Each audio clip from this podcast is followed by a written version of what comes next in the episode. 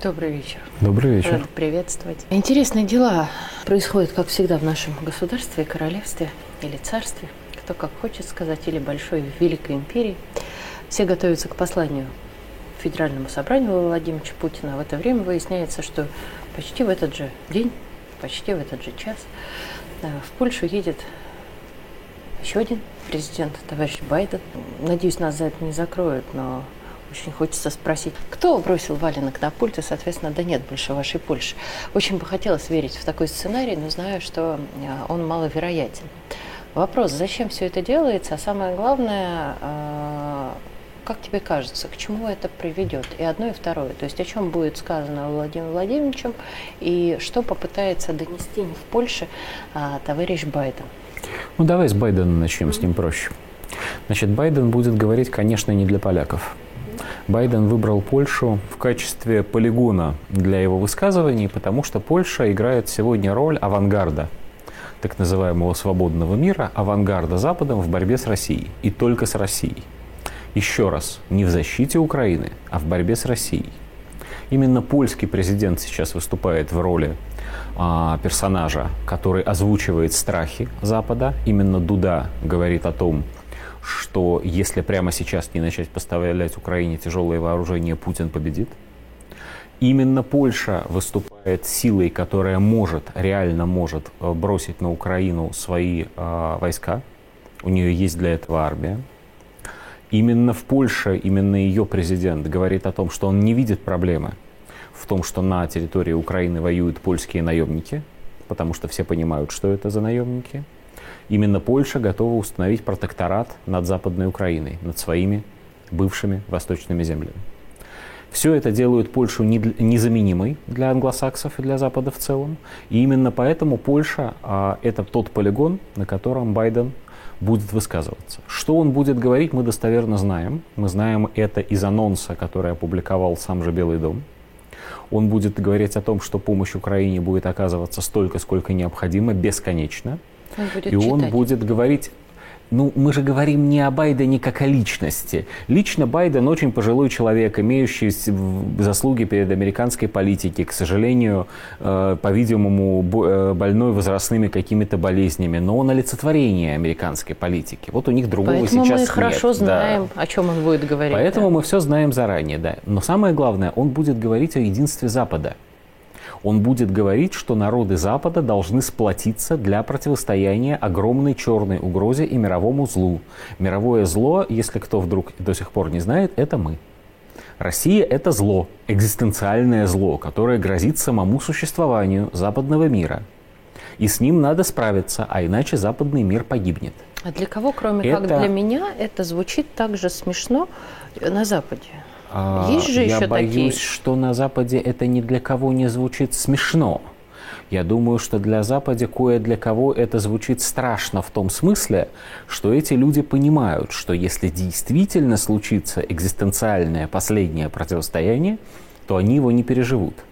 Смеяться тут, в общем, уже не над чем. Мы могли бы посмеяться над тем, до какой степени они индоктринированы, до какой степени они рабы собственной мифологии – до какой степени они привязаны к тем книжкам, даже не религиозным, что было бы хоть как-то объяснимо, а вот а, к художественным произведениям, до какой степени они сами верят в тот миф, который они создали, положив в его основу толкиновский вот этот «Властелин колец». Они в самом деле считают, что Польша – это этот самый Гондор, а Россия – это, соответственно, Мордор, и огромные полчища орков вот-вот – а никого вот. не смущает, что Польша, например, и особенно страны Прибалтики, ну, ну вся Прибалтика, да, живут как-то так себе в этом чудесном мире Евросоюза? Нет, никого совершенно не смущает, и меньше всего это смущает англосаксов, потому что англосаксы с большим удовольствием используют э, дураков, я прошу прощения за неполитологический термин, которые согласны им служить, значит, за то, что им позволяют махать флагами борьбы за свободу вот, за то, что им позволяют называться народами свободного мира, форпостами свободного мира, и как это там называется на их языке еще. А также за то, что им позволяют ездить э, в другие более богатые страны, чтобы служить там, опять же, слугами. Вот, иногда на совсем неприятных да, вот, должностях, иногда на чуть более приемлемых, но все равно.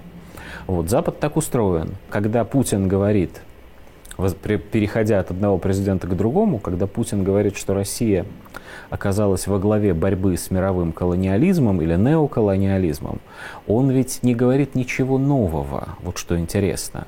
Он говорит просто чистую правду, констатирует факт. На чем стоит Запад? Запад стоит на колониальной системе, многоуровневой колониальной системе, где есть колонии ну, более высокого уровня, более близкие к метрополии, соответственно, несколько более развитые. Есть колонии более далекие от метрополии, где совсем тяжелым трудом люди занимаются. Да, если сравнить, понятно, что если сравнить зарплату польского, там, условно, государственного служащего и зарплату человека, который в Бангладеш производит для него джинсы, вот, американской марки Левис, то польский государственный служащий живет во много раз лучше, чем этот несчастный в Бангладеш. Вот, и может даже ощущать себя по отношению к этому парню в Бангладеш вполне себе белым господином. На этом все и строится. Да, и более того, он может рассчитывать, что если он будет хорошо себя вести, то если не он сам, то его дети на настоящем Западе будут уже настоящими белыми господами. Возможно, даже вровень с черными господами этого Запада. Это вряд вот, Но это уже... Э, мы иронизируем над этим, потому что это чужая для нас цивилизация и чужая для нас культура. И мы в противостоянии с ней что-то можем про это знать. Но до конца ну, почувствовать читая, мы не можем. Да, как бы мы про это читали, мы про это слышали, мы это можем осознавать, рассуждать об этом, но прочувствовать это собственной шкурой, к сожалению или к счастью, для человека русской культуры почти невозможно, То потому что теорети... Россия... Теоретически ты говоришь, что все услышат его правильно и более-менее сплотятся. Кого, Байдена? Да. Эти на Западе? Ну, конечно, они, ну, как все. А где-то две, чуть больше половины, может быть, две трети в отдельных странах Запада с ним, так сказать, заранее согласны. Остальные, ну вот в Германии Давича был а, Ипсос, по-моему, проводил, или Югов, один из больших полстеров, а, как раз всемирных, проводил в Германии опрос очень интересный. Значит, что будут делать немцы в случае, если там будет мобилизация на войну с Россией? Страшно интересный опрос. А, так вот, 8% немцев в разных формулировках сказали, что ну делать нечего по призыву или добровольно, но пойдем в армию. А 30 с хвостом процентов немцев сказали, что мы эмигрируем, мы убежим. Вот. вот так на самом деле выглядит эта западная сплоченность. Но с другой стороны, они ведь не в Россию побегут. Логично. Вот. Они побегут подальше от России куда-то туда, во Францию, к примеру, или в Америку. Скорее Поэтому это вот, это вот их настроение. Ладно, значит, Пропустим. теперь возвращаясь э, к тому, чтобы это будет по одну сторону барьера в этой дуэли. Что будет по другую сторону барьера? Дуэль, Гарри Поттер, у нас не, не дуэль, мне скорее Пушкин с Дантесом сразу вспоминаются. Уж извините, у меня другие ассоциации. Вот, чуть ли Гарри Поттер еще. Нет. Там все-таки один человек умер. Здесь, думаю, обойдется без... Я, э, по крайней мере, не сразу. Так вот, у нас остается, я чувствую, мало времени. Мы не знаем, что скажет Путин, то есть мы не знаем этого текстуально. В отличие от Америки, Путин говорит не то, что ему написали, а то, что он считает правильным сказать. А еще иногда Есть в моменте два, меняет. Совершенно верно. А есть два ожидания. Первое ожидание очень важное. Возможно, мы наконец-то услышим словосочетание «отечественная война».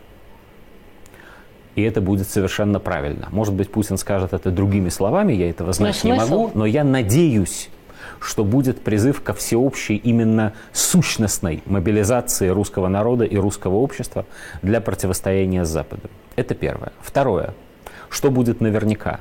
Путин расскажет о том, как мы переживаем западные санкции и как наша экономика под ними не согнулась.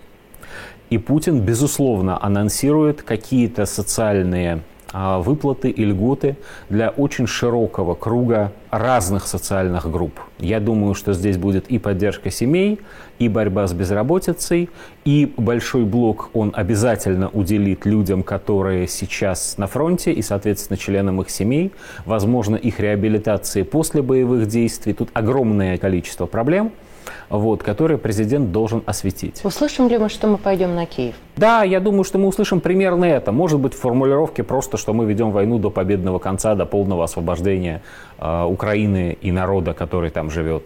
А может быть, мы услышим, что мы будем просто воевать до победы, пока противник не сдастся. Чего мы не услышим, так это то, что мы заключим некий мир. Я думаю, что да. Отлично, Именно в этой точке. Спасибо большое.